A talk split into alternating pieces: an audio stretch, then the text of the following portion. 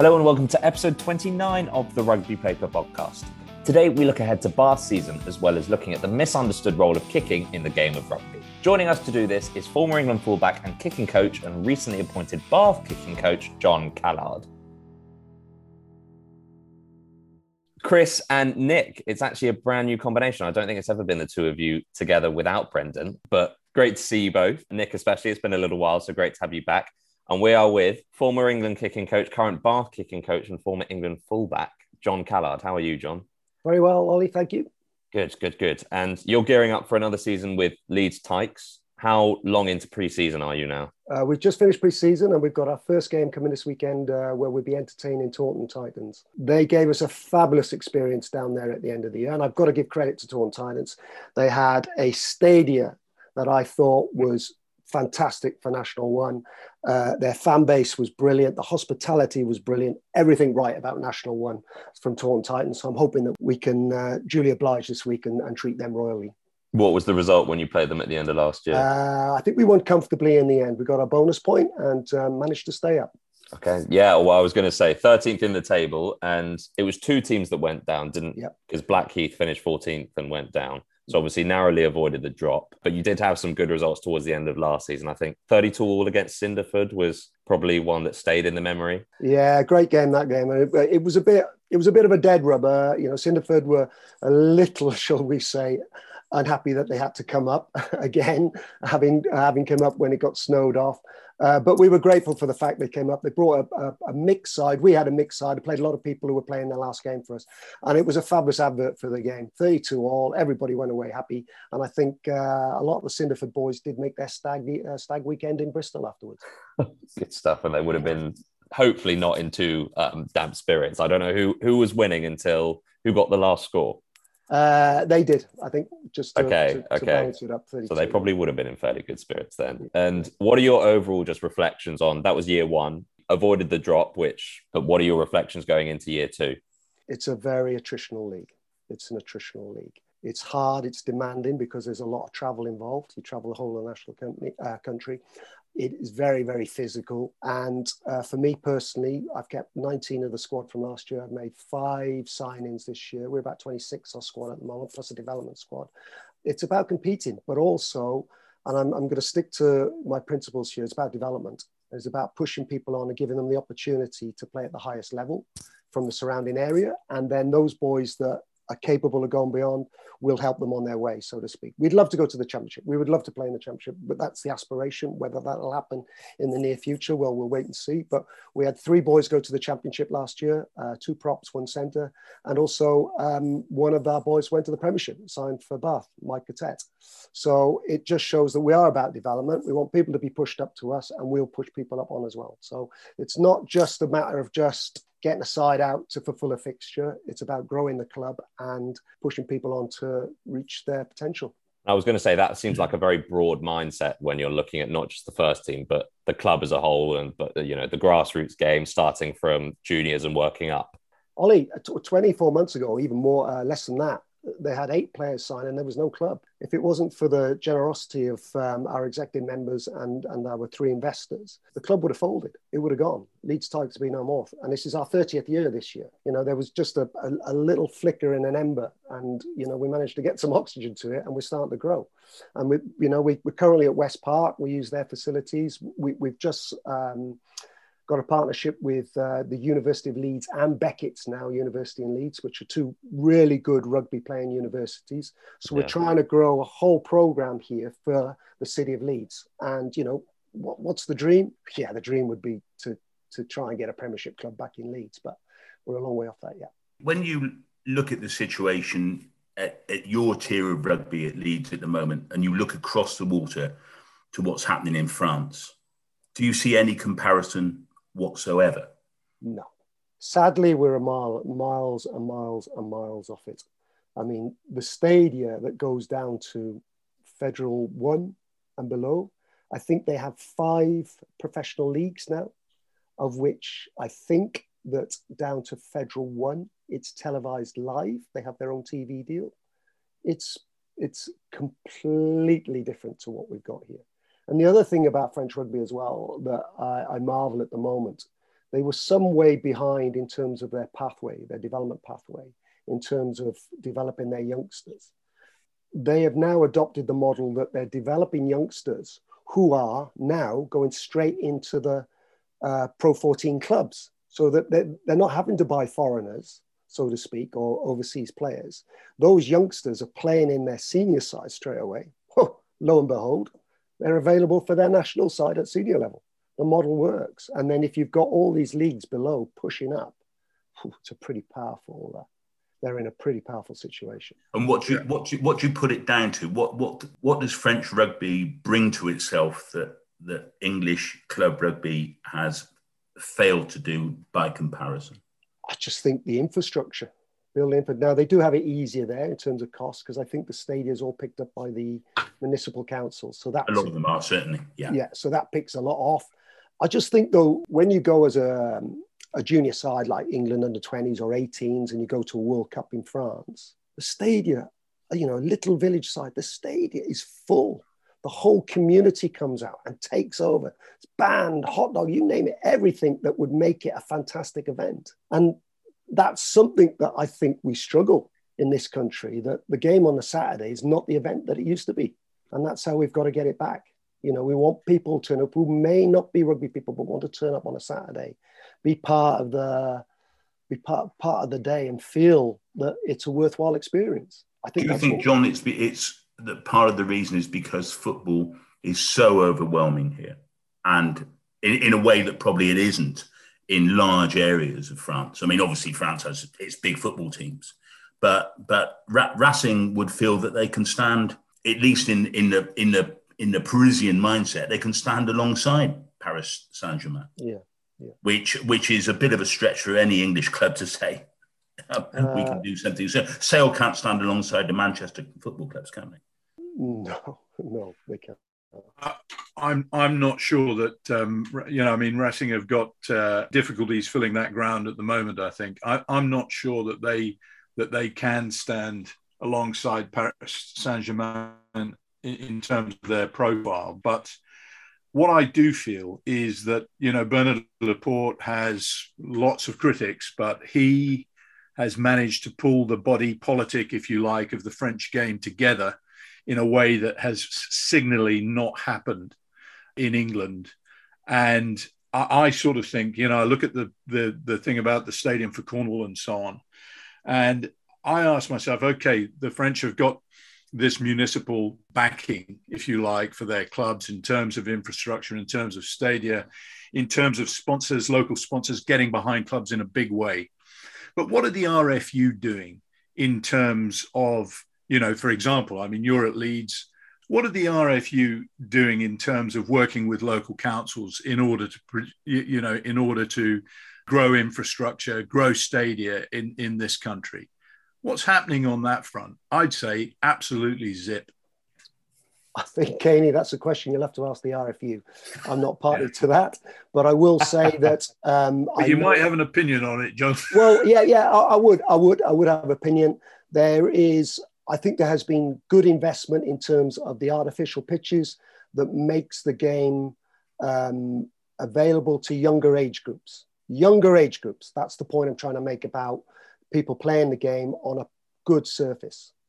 Now, I don't think that surface, this is just my opinion, senior level is applicable. I'd rather see Desso pitches as standard across the league to, for the playing, playing welfare of the player. But at a junior level where the RFU invested, well, I say they invested in these pitches, it helps at the junior, junior level because you can get huge numbers on a good surface and allow those younger um, athletes, girls and boys, to, to, to, to participate in our, what I'll call it our beautiful sport. And it is a beautiful sport. Before we get onto your role with Bath, John, which is obviously maybe your freshest bit of news, uh, I just want to say a little bit about the Saturday in the Rugby Championship. It's been one hell of a tournament so far, and we saw Australia surprise South Africa, which James Horwill saw it coming. Maybe we didn't uh, to quite the same extent on the Rugby Paper podcast. And of course, Argentina get their first win on all black soil. Nick Cain, What, what, James Horwill didn't see coming was uh, the Wallabies being routed by uh, Argentina in the second no. two games in Argentina. he certainly didn't see that coming. You're right. He did get, uh, he's got half of his prediction about um, Australia beating the Springboks right, and we'll see what happens this weekend. But um, look, I mean, Argentina have been, Eddie Jones must be looking fairly, you know, with a, not trepidation, but must be looking at the fact that he's got a serious rival for finishing top of their the World Cup pool that didn't appear to be on the horizon uh, not so long ago. And what Cheika has done there is fascinating. And what they did uh, against New Zealand, where they they didn't have a great start to the game, but they hung in there, even though their scrum was under pressure for long periods. And in the end, they were, you know, richly deserved their win.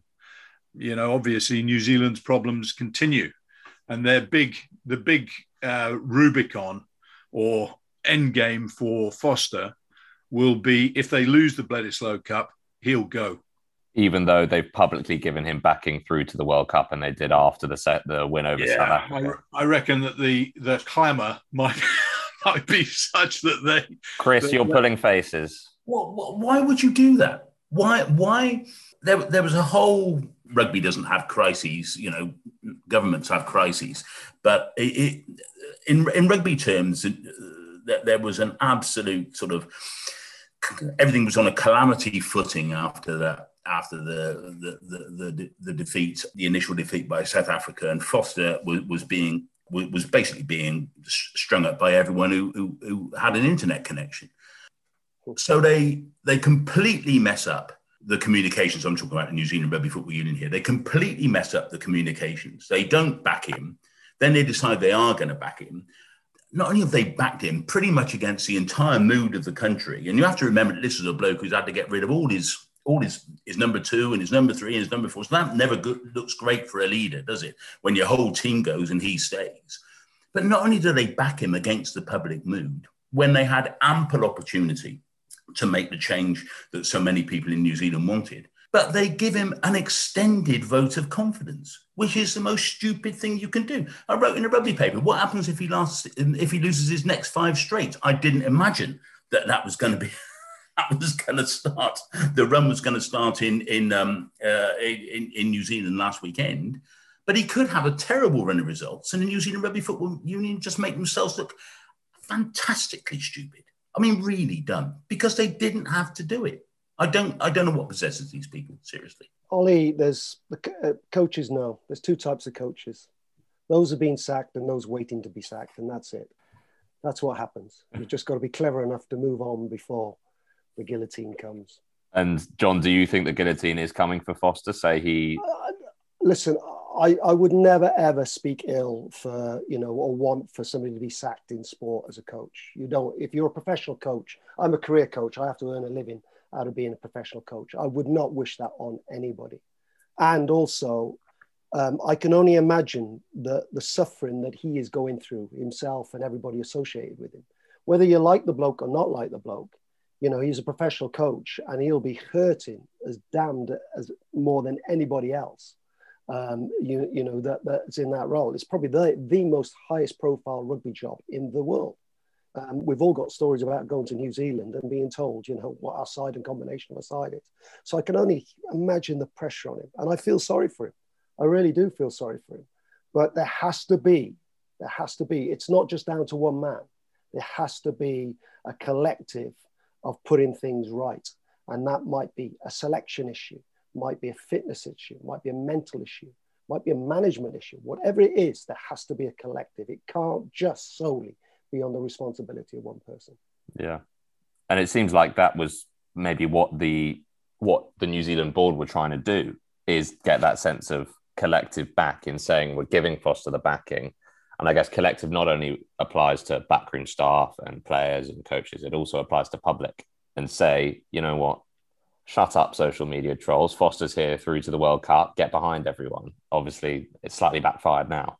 You, you, can't say this is all about collectivity and we're going to present a united front here and then get rid of most of the coaching team. That's a very strange way of going about it. Well, the but the order was the opposite, wasn't it? Get rid of most of the coaching team and then give Foster your backing once they got one win against South Africa. Yeah, just it just, just managed shows someone having feeling the need that they had to do something.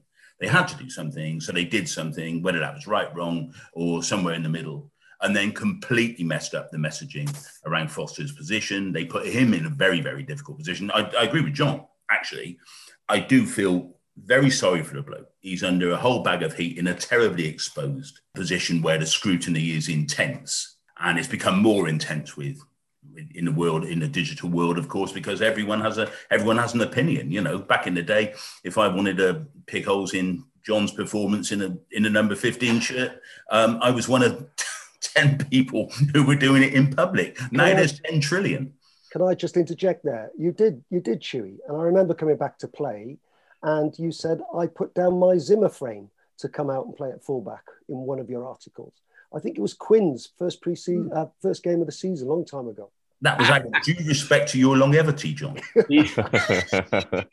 he's, he's been saving that one up for a long time. yeah, he has. He wishes it It was an wasn't- it wasn't- in-person podcast. It wasn't as bad as Barnesy's mine. Barnesy said I was an average coach, so, uh, an average player, so I was going to be an average, uh, an average coach. well, Stuart Sledgehammer Wit um, uh, strike, strikes again. But of course, of course, all players and coaches say they never read the press. So you're miraculously well informed, John. Look, it is a difficult situation. He's apparently he's a very good good man, as as as most people um, in these uh, in the coaching world are.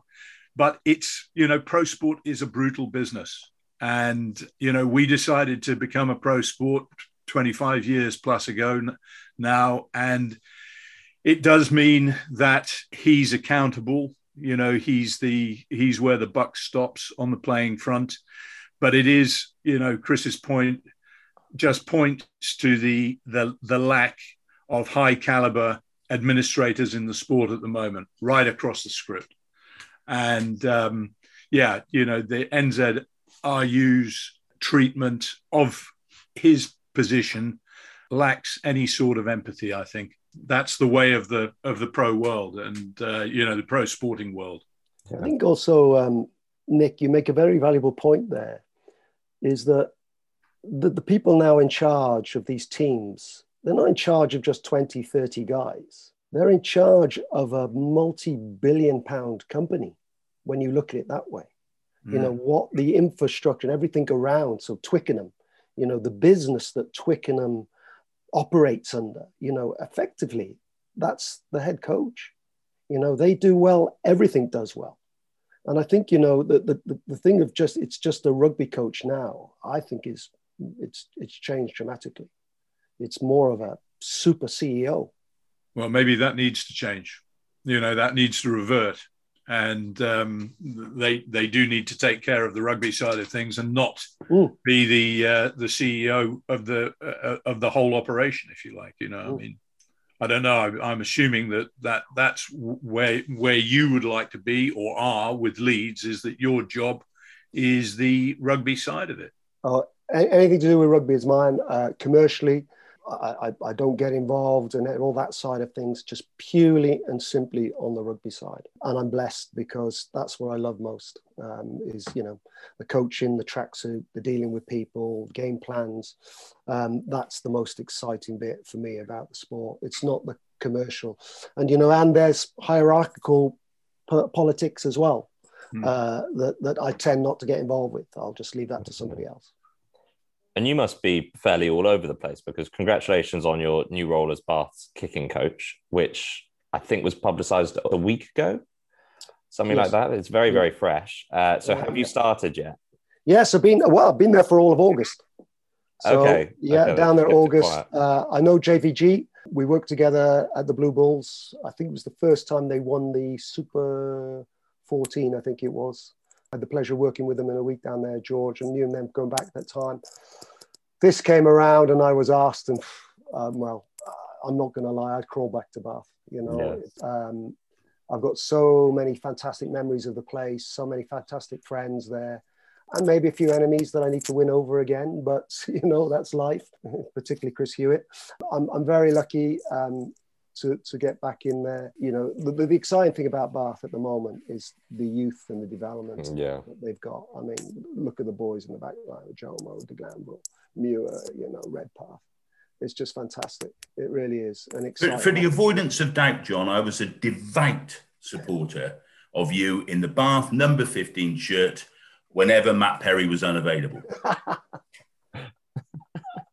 in my era, though, Huey, I used to wear the 16 shirt, if you remember rightly. You did. Yeah. You did. That's you why did. you in, were- you yeah. did, in fairness. Uh, John, could you? I mean, you, you were in the thick of that famous when Bath were winning a whole stack of stuff. I suppose you were what the second half of that golden Yeah. decade, I suppose. And I know it's a different era and different, you know, generations have gone past in a sense since since those days. The game has been transformed. But I, I remember because I was quite close to the club at that time. I remember the sort of the whole sackcloth and ashes thing. Whenever you even came close to losing, whenever you came close to losing, could you, from a distance and not being involved in Bath last season, could you sort of believe your eyes just when you looked at a Premiership table and saw Bath at the bottom? no team is no team has the right to just be top of the pile. Look what happened to Leicester. The mighty Tigers as a club, and that is a mighty club, you know, what, 25,000 stadium, Yeah. 21,000 season tickets. It's what a brand. And look where they were.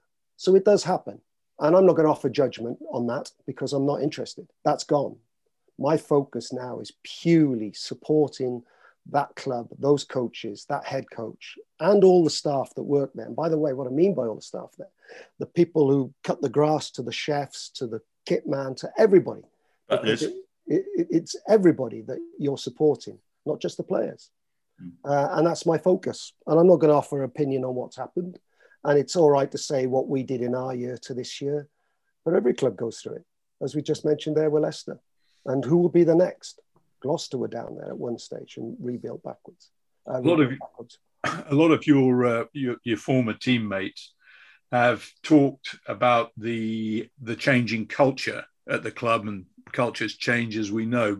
But they pinpointed one thing as being pretty significant, and I'm very interested to hear what you whether you think that being at a place like Farleigh House, having that sort of facility, has impacted on the rigor and ruggedness of the outlook of the sides that have pulled on that jersey because lots of the guys that you played with feel that the, the discomfort and the uh, conditions at places like Lambridge were actually part of the making of, uh, of that side. What do you reckon?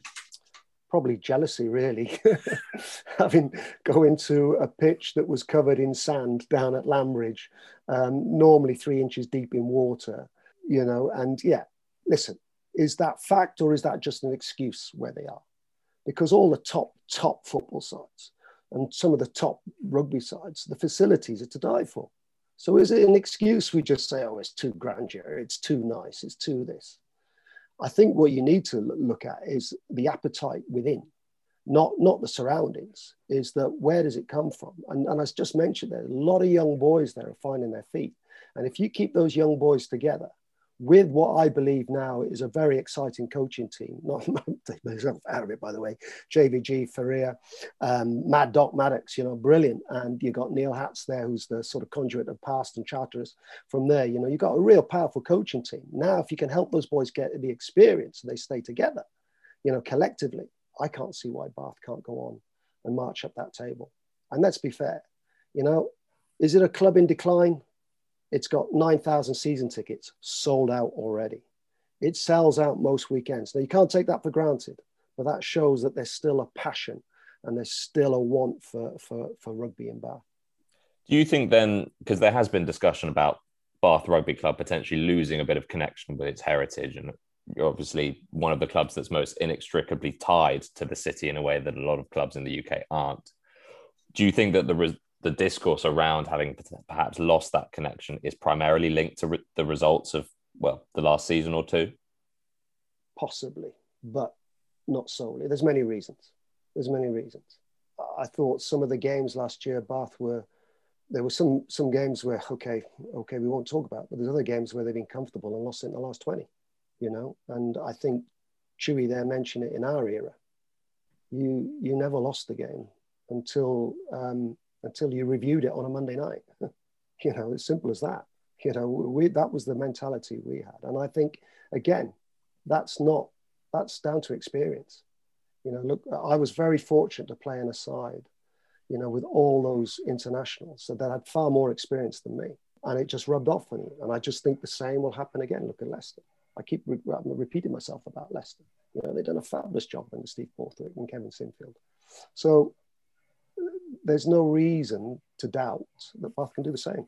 How do you how do you set about, John, developing the um, the psychological toughness, the the, the hardness, the, the the the blood and guts sort of attitude that defined Bath? I mean, I mean, you scored all the points famously in in in, in the Heineken Cup final in in I think '98, um, which was a game that on any reasonable measure, reasonable measure of statistics or data or analysis or whatever you want to do, you shouldn't really, you shouldn't really have won. There, I mean, there were there were extraordinary um, moments in that match. The goal line stand towards the end, your goal kicking, you know, from all angles, um, a try pretty much out of the Adler blue. It was a phenomenal backs to the wall performance, which ended in the sort of ultimate club prize for you that was a triumph of, of spirit as much of, of anything and, and togetherness. How do you set about reconstituting that at Bath? That's through time. There's no other there's no other way for it. It's through times and experiences.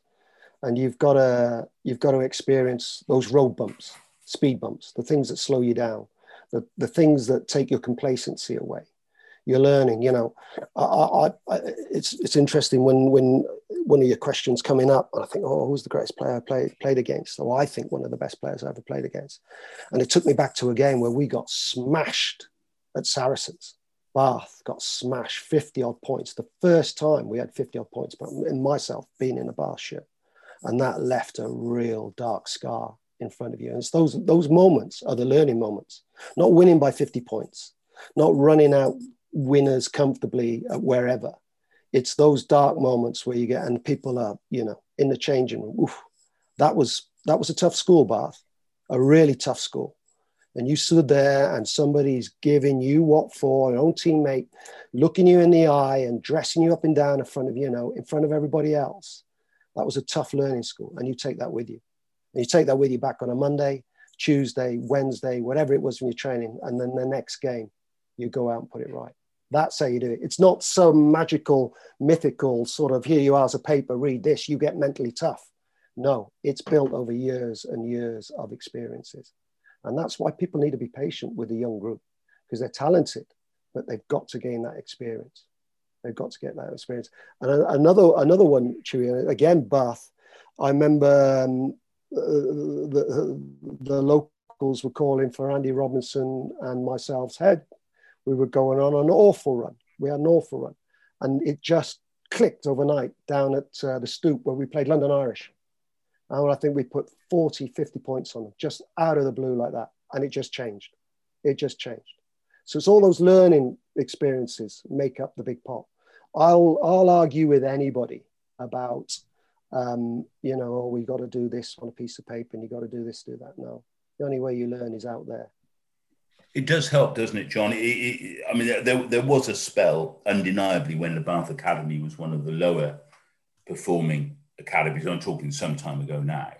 Was one of the lower performing academies uh, in, in, in the Premiership. It does seem to be producing a pretty healthy number of genuine first team contenders now. Um, do, do, you do you sense that there's another generation of players um, coming through who may be able to really shove this club forward? Oh, absolutely, absolutely. I've seen I've seen boys train, and I'm, I'm, I do not want to talk about individuals, but I've seen boys train. I think, wow, these boys have got something special. And they got something special in different ways. You know, they add something in different parts of the game that will make a game plan work or make a team tick. So there are some special boys there, um, and they're fully integrated. They're fully integrated. They're learning, um, and and again, one of the things about uh, our I talk about England and the pathway development about England you know, the successful clubs have been where the best youngsters have trained with the best senior statesmen. So they're not kept apart.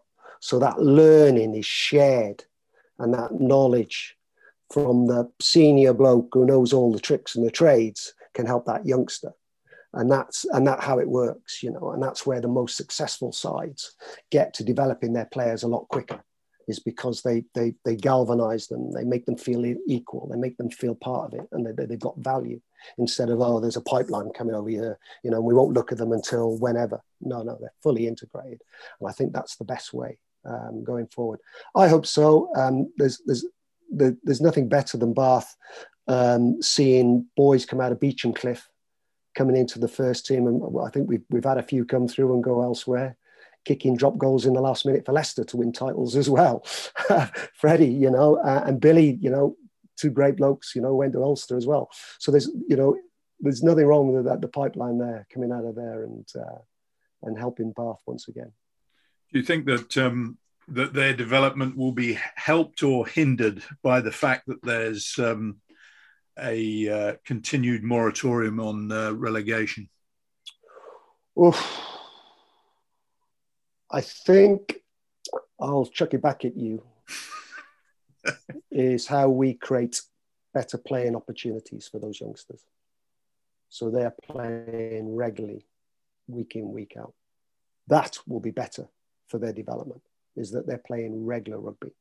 In what guise, what form, I don't know, but they need to play. Boys need to play. It's all right playing four Prem Cups a season or whatever it is. Mm. Um, and then you see sides when they get a sniffer winning it. go full, go full goo. I mean, dare, dare, I say it? You know, I mean, obviously the A League's been a been a bloody disaster in the Premiership. You know, I mean, there's a hell of a lot that's not right, and you know, I mean, the best place for those kids to play, if they're not getting regular first team rugby, is to play for a championship club or a national one club. You know, uh, that's where they ought to be getting game time. Absolutely. You know, not sitting, not sitting bloody well, you, know, peddling uh, at training sessions and getting no game time. You're, you're, you're in the game to play it. Yeah. And, you know, do you know what? You know, it's not me. I would check this out let's look at something that the championship can include students and sevens. Let's have a look at a proper pathway that helps people to come through, you know, boys and girls to come through. I, I mean, student rugby's massively, the super BUCS, you know, is, is on a high, the budgets of some of the universities are spending on their rugby, fantastic, doing a great job. Academic, playing rugby, fantastic. How can we embrace that with a sort of championship program and fulfill? Because I think sevens is very important for our development as well, because there's many ways that you can come around, you know, circumvent your way around to come into the first team of England. There's many ways. You can come the sevens route, you can come champion route, you can come the academic route, you can come the club route.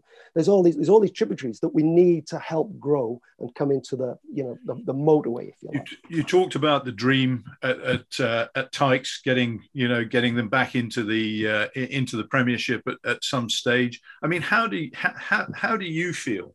with the situation regarding promotion and relegation and the fact that actually at the moment you can't get there I'll worry about that once we get in a position to get there. Mm. It's not not for me to offer a comment here because I'm nowhere near it. Leeds are nowhere near that situation, so I can't offer a comment on that. I can't offer a comment because I'm not involved in the club at any level to say what are the financial implications. The thing that I would like to see is below a stronger tier that pushes up more teams that have the opportunity to, to, to put their name forward. Doncaster did it last year and Ealing. Mm. Wouldn't it be great where we have five or six teams pushing themselves up? Well, they, they as you say, they both did it. And, um, you know, the, the one that won it didn't get anywhere. You know, I mean, they're, they're still sitting back where they were.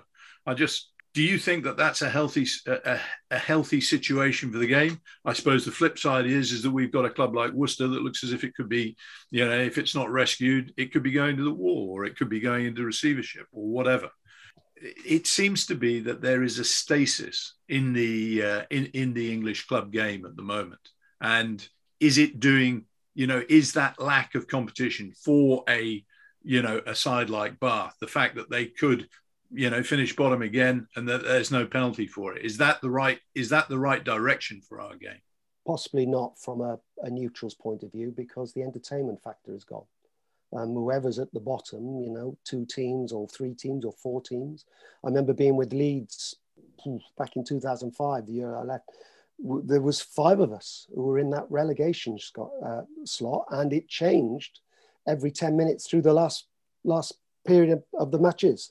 A Sale, Harlequins, uh, Leeds, bang, so on and so and so. I mean, being part of that was hell of an experience because at one stage Leeds were down. And then we managed to get our try through Matt Holt and moved up to eighth. And then the places went down. That was all on the last day. That mm. was unbelievable entertainment, mm. you know, for, for the right or wrong reasons.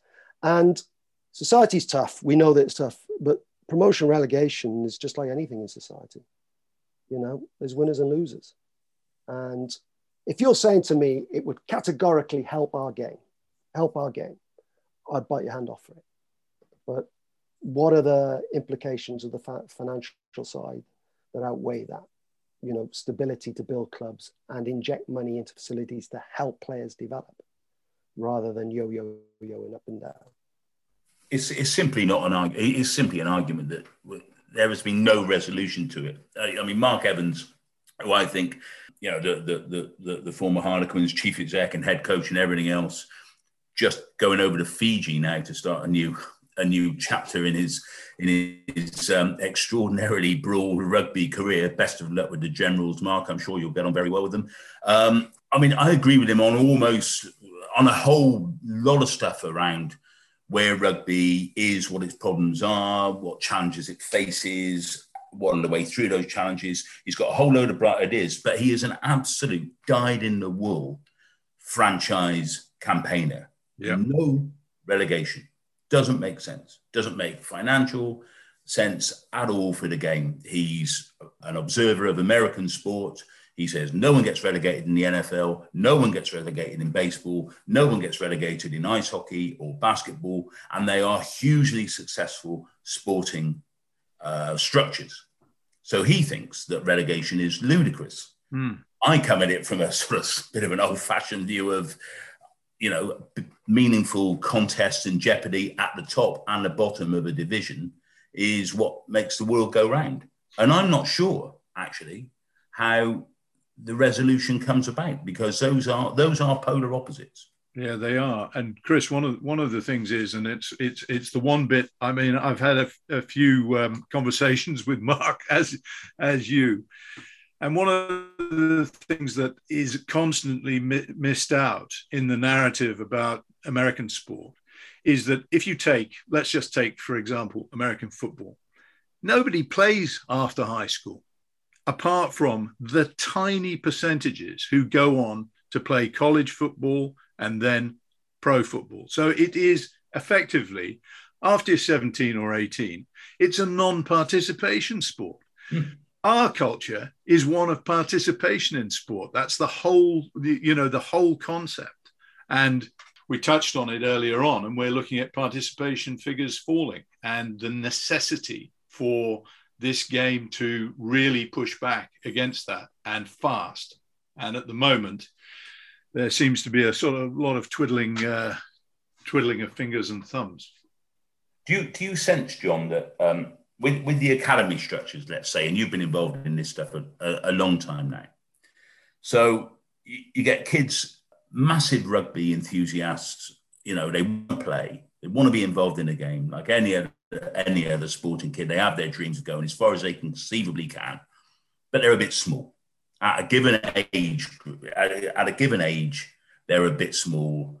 They miss out on the big step into some kind of whatever it is, regional coaching or or or, or just the equivalent of top end coaching at their age group. And if there's no other pathway available to them, they're going to be lost. They go and do something else. They, I mean, there is a problem in rugby of people falling at the first hurdle and not reaching the second ever. Yeah. And I came back to my first point that I made about we, we are inclusive as a sport, irrespective of size, somatotype, age, or ability. We are inclusive. And I think that's where we need to perhaps modify things at age groups that keep people involved in the game. And if you see poor old Billy standing on the wing there and hasn't touched the ball for whatever, you'll get disillusioned. So you you have to think of ways how you can get him involved and integrated and feeling that he's had a word, worthwhile experience of playing the game. The other side of it that we forget that it's it, it's not just about playing the sport that I think is important, but I think it's the friendships and the value that the sport brings that we underestimate. We all talk about, oh, he doesn't play, he doesn't play. But rugby has got massive value in bringing new people, making friendships, teaching you life skills. And we, we, we don't touch on that. And that's something that I think is very important. You know, there was a lovely video that was doing the rounds about a young kid talking to another kid, you know, very emotional about you're the best, you can do that. That is what rugby's about. And we forget that. We, we forget what it, what it offers people. Um, we just talk about this bloke drops out because, you know, he's not touching the ball, he's too small we can put that slightly negative aside and say, look, he's still got a part to play because we can modify it for this, this, and this. I want to put this discussion on hold because, Jon, it's almost time for your random rugby 15. Before we do do that, I actually want to pick your selection brains, Jon. Um, oh. Every every time we have a former England player on, we ask them for their their units that they would pick. Obviously, a back three player yourself. I'm gonna, and hopefully the 15 jersey particularly is quite an easy one at the moment. But I'm going to ask you for your starting England back three if the World Cup were tomorrow and if everyone were available? Jonny May, yeah, I'd love to see him back to his former glories. Sure. Ready to absolutely. I like that somebody like uh, Radwan, sheer pace, coming off his wing, being a nuisance, bit like the All Black in the 2015 World Cup, the small winger. Nehe oh, Milner Skudder. Scudder, yeah. Yeah. So, uh, you know, come on. That, that's, yeah, that's, you know, you've got plenty of talent there. I'm probably missed out a few. One thing I wouldn't do is play people out of position. Mm. Play people yeah. in their position, in their rightful place, who they know what they're doing week in, week out. I think you, in, in terms of Steward, you've got a, a fullback there, quick, leggy kicks, fantastically aerial. You'll cover all that space. Radwan, fit, yeah. Jonny May, there and done it. And then people like Jack Nowell, what a handful with a pocket rocket when he comes on. Arundell, would he be a bolter for me? Let's see how he goes for London Irish this year because, you know, he is one powerful guy. You know, first touch in international rugby, broke through three tackles or two tackles and score. But again, manage that development. Yeah. Manage that development. Cool. Thank you for doing that, Jon. And sorry, but not sorry for putting you on the spot. You're less put on the spot with the random rugby 15 because I did send them to you in advance. So, should we get going with that? Okay. Nickname? Uh, oh, oh, JC. best rugby memory? Uh, best memory, rugby memory. I'm not had it yet because I don't get out of bed, but I think winning the Heineken Cup would be pretty close. Most embarrassing rugby memory? Um, I'll pass on that. Nothing. No, there's a load, but Oh. I just want to make it. I just want to make it. You know. but it's it, it, it's it's you know it's you can you can use it. Follow up questions later. Uh, pre-game tune. Don't really listen to much, to be honest with you. Post-game meal. A few Thatchers and a good curry. Nice. Best player you've played against. Got to be Michael Lynagh. Best player you've played with. Uh, that will be the Prince, Jeremy Guscott. Favorite player right now? Yeah. Marcus Smith and Orlando Bailey, two young young boys who've got the future ahead of them and can shape the next generation. How's Orlando been since you came into camp? What a nice guy. Really yeah, delightful. That's what everyone says. Rugby really. idol. Uh, it's got to be Sir Gareth Edwards. Favorite stadium? Uh, well, I'm going to have two. Um, and this is in the order the Rec, mm-hmm. because uh, the memories it brings back, and also uh, Kings Park in Durban. Oh, nice. That's a new one. Favorite gym exercise? The vending machine. Occupation if rugby didn't exist? I'd like to be a salmon farmer, farm salmon. oh, wow. Not what I expected, but very enjoyable. Superstitions. Uh, oh, where do we begin? Uh, new boots on tables, walking under ladders, saluting magpies, putting the right sock on first. Um, yeah, you name it. Yeah, loads of superstitions. Everything. Nice. Rugby yeah. law you would change? Two. One, the knock on. You're not allowed to play it if you knock it on. The other side get it and play straight away. If you interfere with it, it's a penalty against. So the knock on should be treated as just a free play and play on. And I would controversially devalue the scrum, penalties and scrum. Best thing about working in rugby? The people. I think it just brings a unique group of people together and it's one big family. So, where's the salmon farmer desire come from? Is that a long burning flame? I don't know. I, I, I was going to say farming. I, you know, I'd, I'd, like to think farming because I'd be on my own with no mates and just my people like that. You know, best way to be. And I thought, no, no, there's something about. So I really love love salmon, and I thought, you know, watching these programs of how it's cultivated and grown on a mass scale, I thought, wow, that'd be a great industry to get into. Is that a world announcement as well? Have you ever told anyone that publicly? Uh, no, no. Well, maybe it was. Um, maybe in the National Academy once when we had to go around a quick robin of questions, yeah, and they were a bit surprised as well because one of them was actual farmer, not a salmon farmer. So we've got a breaking story there. Jon Callard wants to be a salmon farmer. well, if the rugby doesn't go well, I might end up doing that. I'll tell you that now. There's enough people like you boys to shoot me down. In there, Chewy. oh, it's a big wide world out there, Jon. We, we, we, we don't we don't wield the muscle we once did. I'm afraid every everyone's a journalist now, Jon. Yeah, we should just just touch on the scrum just uh, very very very briefly. What so what, what what were you proposing, Jon? Um, that I think we shouldn't have the amount of penalties that we have in the scrum game at the moment. Mm. I think every effort should be made to use ball and um, maybe not devaluing it in, in the sense of depowering it, but devaluing it in terms of the penalty of being being awarded. Um, yeah, I, do you know what? I, actually, I couldn't agree more. You know, I mean, the the the fact that I, I guess of the number of scrums that are actually awarded at the moment with free kicks, um, resets, etc., etc. I mean, what fifty percent of them don't get completed. I mean, that's no good for the sport.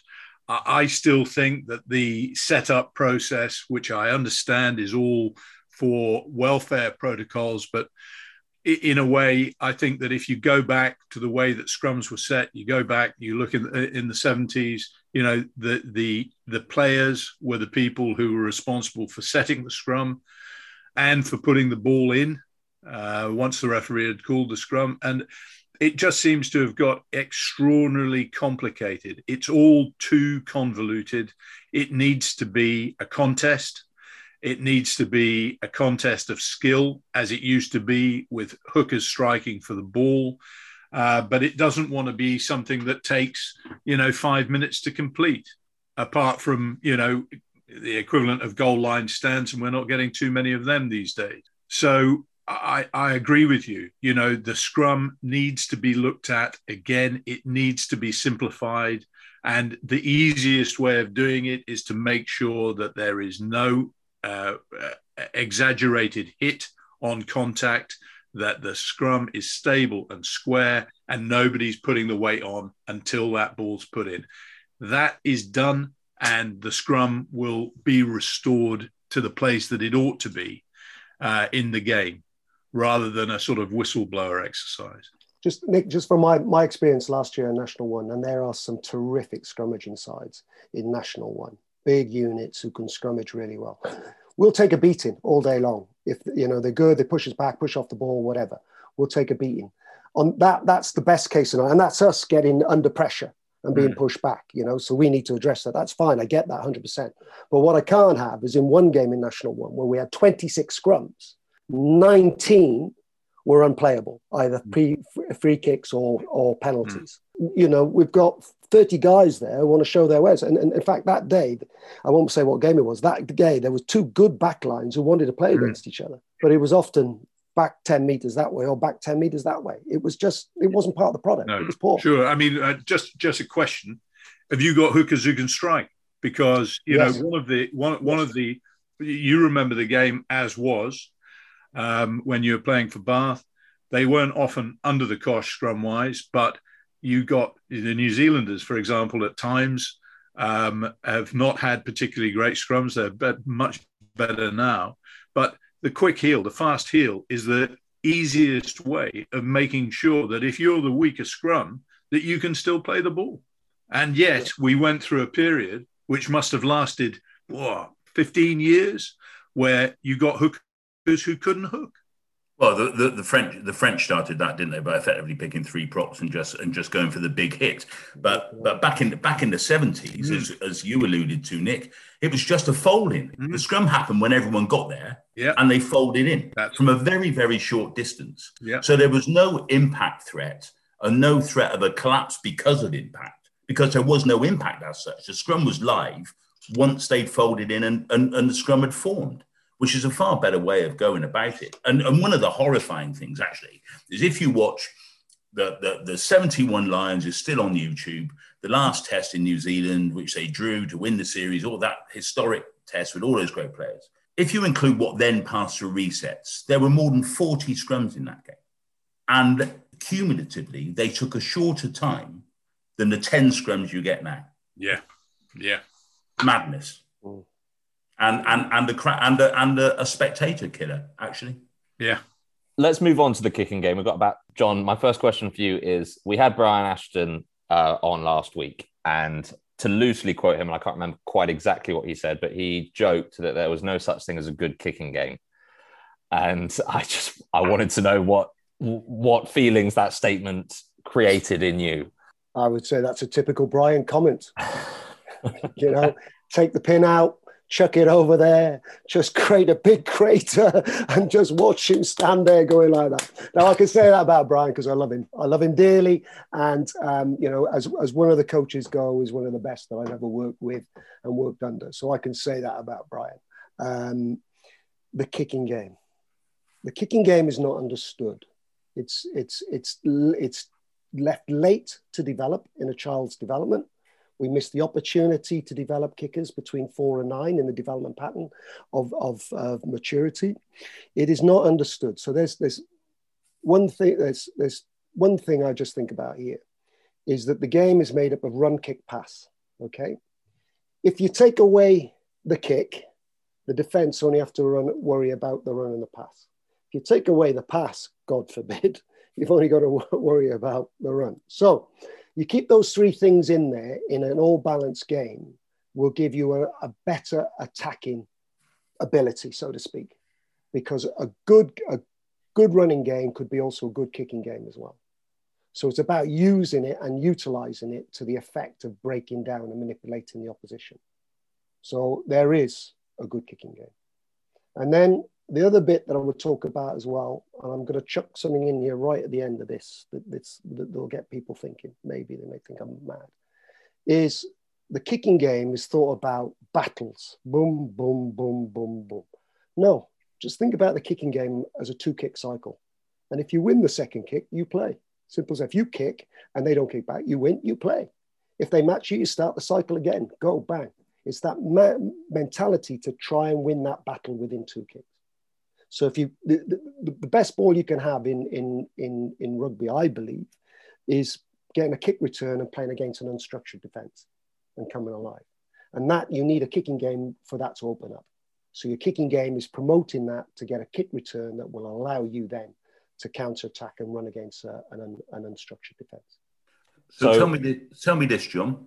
Uh, someone, someone told me, it was Greg Townsend actually, told me back in 2015 during the World Cup. We were talking about Daniel Carter. And he said that he knew, Gregor knew somebody down in Christchurch who, uh, who had said that there was one season when Carter was playing for the Crusaders where 100% of his kicks, 100%, i.e., he didn't miss one of these, either found grass or was contestable, which is astonishing. But Carter was a pretty astonishing player. Yeah in your view, is there a good kick which doesn't find grass or is not contestable, i.e., just one down somebody else's throat at the other end of the pitch? No. No. So they should all find grass oh. or be contestable. Or um, the crossfield kick for your own. Okay, yeah. Okay. Your, your, your own. And also the little self grubbers where you can put them through and get them to sit up. That skill of breaking down defenses. Um, yeah. Generally, though, as a rule, you would not want to give it to somebody on the fly, coming back at 100 miles an hour, with you haven't done, you haven't filled your backfield. You're going to expose yourself right up. But we so, see a lot of them, don't we? Sadly, we do. Yeah, sadly we do, and it's more because the chase team will come up and be the dominant factor. But it's actually looking at the cycle of breaking that down. And when I go and when I talk about the two kicks, you know, the kick to contest, or the, the reason being why you wanted to hit turf. We, you know, so a, ter- a term that I use is turf and turn. So hit the turf and make the defense turn gives you defensive line, puts pressure under there, puts pressure on the kicker. Does he put it out or does he spoon it back in field? And then we get a ball back at halfway and bang, we're ready to play. That's one of my philosophies that I've always stuck to. Is there anything new in the kicking game, do you think, JC? Any new sort of developments at all? I think we've seen the, the re- emergence of the spiral kick, yeah, um, which I'm delighted about because that is art. And you know, when you looked at people like uh, O'Gara and Wilkinson writing their pomp, that the spiral kick was a was a to me was a thing of beauty watching it because it's a skill. It's a really good technical skill that that went missing from the game. So like the spiral bomb, technically mm. to do that under pressure is hard. George Ford, master of it. I think that's brilliant. I'm intrigued also by the idea of the ball, the ch- changing shape of the ball. If you look at the ends of the ball now, they're pretty rounded. Whereas in the past, you used to get something that, that came to a point. um, different manufacturers. Different but the you know the the kick that you get, or the bounce rather that you get from a ball hitting the turf, if you've got a more significant point on the uh, on the end of the ball is much less predictable than it is now. Yeah. Uh, we've seen this the, the, this shape change, you know, um, significantly over the last sort of thirty years. I think something like that. Would you like to see a little bit more jeopardy in terms of the bounce of the ball? Well, I think the bounce was is still there. I think probably you're looking at the services that make a difference. Okay. To the ball. It not, seems to sit up a lot, lot yeah, more than it yeah, used and to. that's and that's probably because of the surfaces now are much, much better than than than they've ever have been. So yeah. I'll come back to this is the point that I was going to make about you're talking about the ball, and this might go down like a lead balloon, but I believe the ball should be that the capability of the ball should be able to go longer, not shorter. You should be able to kick the ball longer. And if manufacturers manufacturers can design a ball that allows the ball to go an extra 10, 15 meters. What does that do to the defense? The defense have got more space to cover. Yep. Your kicking game is longer, and you get more activity in trying to break down. There was a time when oof, I was involved with a manufacturer going back oof, to yesteryear, that there was a directive coming out to say the hmm. ball should not travel so far. And my, I just put my head in my hands. I said, no, because all you're going to do is congest everything into one area. It's not going to create space.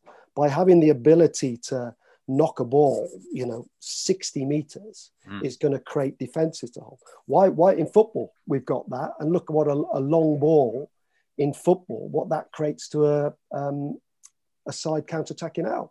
Yeah. It creates the it creates a space. I know they go up to the halfway, but the ability to ping it over the top and put a runner on it just creates a different sport. Mm. And that's that's my view is that, you know, give me another 10% out of that ball. Um, and is there anything wrong with being able to kick a goal from 50, 56 meters? Is there?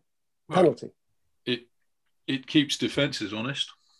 Is there anything wrong with it? Who's to say in sport that you can't kick goals from 56 meters if you've got somebody who can do it? Well, well, I was going. I was going to ask you that, Jon. When you when you when you were goal kicking, uh, what would you have thought was your range? the, the outer limit of your range? Uh, I've, I've struck one from 55 at Northampton. That's because Steve Lander wound me up so much.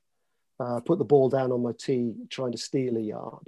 So it was just about a yard inside the, the halfway into our half, and he kicked it off the tee and knocked it back a yard. He says from there. Well, so I looked at him and I went back an extra three yards, put the ball down, and I was absolutely raging and uh, this thing flew and flew and flew and flew and went into the stand. I didn't look at him. I just had a slight smile to myself and walked. It, it is. It is a symbol of your career as a rugby player, Jon, isn't it? Basically, the referee wound me up so much, uh, much I kicked it twenty yards further than I'd ever kicked it before. Um, but um, we, we, are seeing a. hell. I mean, some of the range of kicking at the moment is is enormous, isn't it? Are you are you, are you in any way surprised at, it the power that these blokes, or the, the combination of power and timing that these blokes are generating? Timing, technique, skill. You know, it's an art. Is it? It's. Is it any different to? Oh, here we go. We get into a debate about golfers being to drive it 400 yards. Are we getting into that? But that's the skill that they possess then. But it's also the skill of using the technology that's presented to them. You can't blame people for upgrading their technology and, and getting better. That's what happens. We almost like say, "Oh, in my day, we can't do it." Well, things change. And if you think if we can get 10% more distance, and if that equates to 10% less collisions in the game, then I would take that every time. Who, who are the best around at the moment, Jon? Do you think? I mean, I mean, on a, on a on a world basis, not just Premiership, but I mean, are there any kickers who who, who startle you at all? Are you sort of i think the um the, the winger for Argentina? Oh, Boffelli. Boffelli. Yeah. yeah. Wow. Not missing, not missing many. Um, from, from wherever, is he? And what is unusual about that? A winger. Hmm. Yeah. You know, a winger that they're kicking uh, things that, you know, we've got our usual people. The guy that still um, amazes me, and I just look on every time, is Elliot Daly. You know, just plonks it down, goes back, marches in, and this ball goes forever. Um, you know, the, the, the stress he puts on his joint. But again, it's a skill. He's blessed with that skill. And I think there's nothing wrong with that in the game.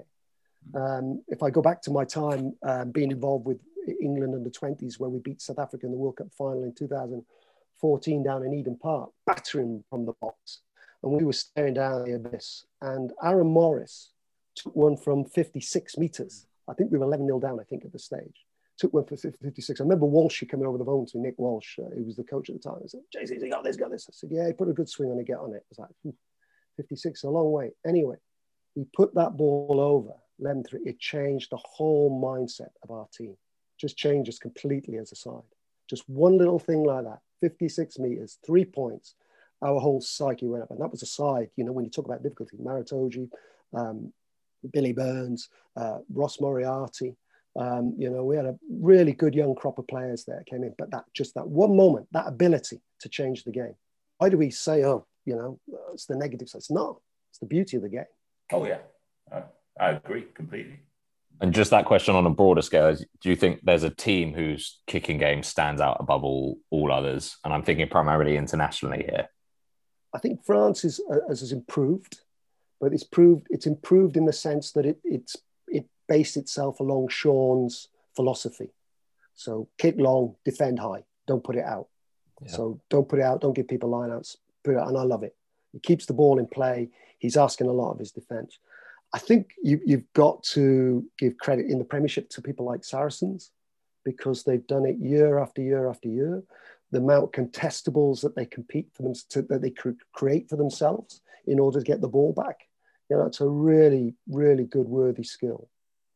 And one kick, one type of kick that comes under a lot of fire is the hoof down the middle. Uh, and going back to France's kick long, defend high, would you argue that the hoof down the middle actually still does have a very strong value in the game of rugby, or is that one that you'd like to see reduced slightly? Uh, what do you mean? Just going straight down to a person's yeah. throat? Uh, not, yeah. uh, I thought you meant the downtown where you know where everybody is trying to defend the 50 22 so they they cover those sides they block that avenue off then as a kicker if you've got the opportunity to, to, to check chase it as i call it put it underneath the sticks and get it to stop then yeah. let them deal with it. I think obviously that's, that's, really nice. Yeah, what I mean there is if, if um, the defense is set and the fullback is in position, then if, the territory kick. So if you've got a long, if you've got a guy who can kick long, you know, so your own ten meters, and uh, you've got somebody just outside their 22 and you can drive them back into the 22 he's got a decision to make whether he puts it out or he's going to hoof it back to you yeah. The thing is there as well. Now, now you're starting to talk about the crux of the game as you're talking from a kicking point of view, is if your kicking game is such, and I can put three people back there, i.e., I'm interested in three people to hold that back channel. Surely there's space along this front line that I've got to look at. Yeah. Would would it be true to say, Jon, that um, uh, and you you call kicking an art, and it's absolutely, it's absolutely right, but is it still an art if when the Barbarians have beaten England back in the summer and George Kruis back heels a conversion? Over the sticks. Is, is, is that art or science? It doesn't do us kicking coaches Let's put it that way. You wouldn't you wouldn't put that in your portfolio if you were trying to tell sell to somebody. But, I mean, On the other- anyone can do it, Jon. I mean, Chilcott could have done it. Yeah. Uh, which he tried once, which he tried. and but there's there's I I think was it Chris Jack or Ali Williams in an international. Um, please forgive me for my memory, but he took a quick tap and cross field kicked it across the field for the winger to score. That is art. That is skill. Ability for an edge forward to carry and being able to kick as well we blinker ourselves to say, oh, yes, this and that. But, you know, again, I come back to the philosophy that I've had and I've always had, you know, since I've been coaching. It's about run, kick, pass. And God forbid you take any of those out, where you'll struggle to attack unless you've got a big monster pack that you can just stick it up your jumper and roll over. You spend a lot of time teaching front rows how to put the crafty little grubber through. Right, I'll tell you now, Nick. I'll tell you now. Uh, if you want to look at it, Danny Hobbs semi-final against Ireland, World Cup under twenty.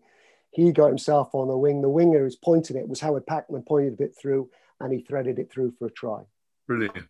So, no, we don't teach them. But if it does happen, it comes off. You give the old big name on the back job.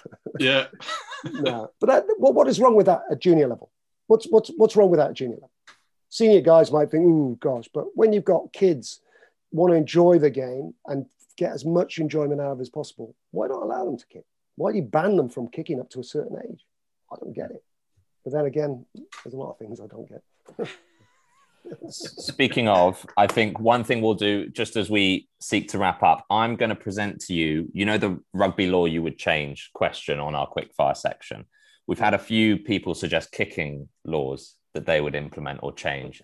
And I thought, John, I might put forward some of the ones that they said, and you could simply say for or against whether you'd back it or you wouldn't back it, from the slightly more normal ones to some slightly ridiculous ones. And then we'll wrap up. Does that sound good? Yep, brilliant. Okay, so Jake Woolmore said that you can't have a kick exchange of more than three on the bounce No, against. against. Okay. Brett Gosper said you can't kick out on the full at all. Is this the, the ex World Rugby Yes, yes. Can't kick out on the full on the full. Um, okay, I'll concede a little bit here by moving the 22 meter line to a 10 meter line, and you can only kick out from the 10 meter line. Oh, very interesting. Andy Christie had two. One was the held up shouldn't be a goal line dropout. Totally agree. Yeah. And the other was get rid of respect the kicker. Um, I actually love sort of the noise and banter and all that business, and yeah, I think there'd be nothing wrong with some tunes or you know something going on. I actually, be, be honest with you, and and it's just we're not digressing here a little bit. I actually quite enjoy people booing and hissing the kicker because they're involved in the game. What I don't bloody like are those Mexican waves. Yeah. I, I so couldn't agree ban. Mexican waves and get booing in. I'm happy with that. I, I was I was at Kingsholm for a game between the Southwest and London in the divisional championship when Jon Webb of Bath lined up the first kick for the Southwest and was booed by the Gloucester crowd. So he's the, one of the one of the one of the first players to be booed by ho- his home support because he wasn't quite home enough. So Yeah, I, well, I, I've had this similar experience there where I played for the South and Southwest, and when I ran out and ran over across the other side, they booed me and said, um, "Get Tim Smith on." Um, so we were in good company, me and Webby there, for good reasons. For good reasons. The faithful were looking after their own. So we've got two. We've got two more. Toby Flood said, "Bring back the the kickoff off the high tee." Yeah, I like that. I'll give Floody Floody his due. I think that's great. I, I thought I thought it was an art kicking off the tee for a restart, Yeah. and it also gave it a little bit of um, grandeur, so to speak, about the sport. The kickoff does because you set it up. And yeah, yeah, Yeah, I, yeah, yeah, I yeah. quite like that as well. And lastly, and I actually can't remember who said this, but someone, and maybe Chris or Nick, if you were there, suggested that props take the goal kicks. maybe it was Nick that said that. I don't know. It was not. I, I, would say that props are paid enough as it is, and to put an extra premium on them being goal kickers as well is going to take them into a different stratosphere. No, we can't have that. Back, back, back, in the day, the Springboks had goal kicking props, did they not? Yeah, yeah. I think Okey Geffin was a famous one. And the Aussies had the great goal kicking lock, John Eales. Uh, well, he could kick a bit. Yeah. He but he could do um, most things, Jon, couldn't he? He could. Alan Martin. Yeah. Alan Martin. Yeah. Yeah. George Kruis to that list. George yeah. Kruis. Yeah. George Kruis. Yeah. Nigel Redman. Which game was that? Uh, I just made that up, Jon. Yeah. I thought so. Fake news. it's been an absolute pleasure. Jon, good luck with both Bath and Leeds Tykes this season. Thank you so it's much. very exciting. You seem to have a lot going on. And yeah, like you say, you're doing what you love, which is fantastic. And Chris and Nick, I'll hopefully see you guys soon. Thank you. Hey, good to see you, Jon. Yeah, thanks, guys. I really enjoyed that. Get a copy of the rugby paper in stores on Sundays or have it delivered to you through our digital subscription. We will see you next week for episode 30.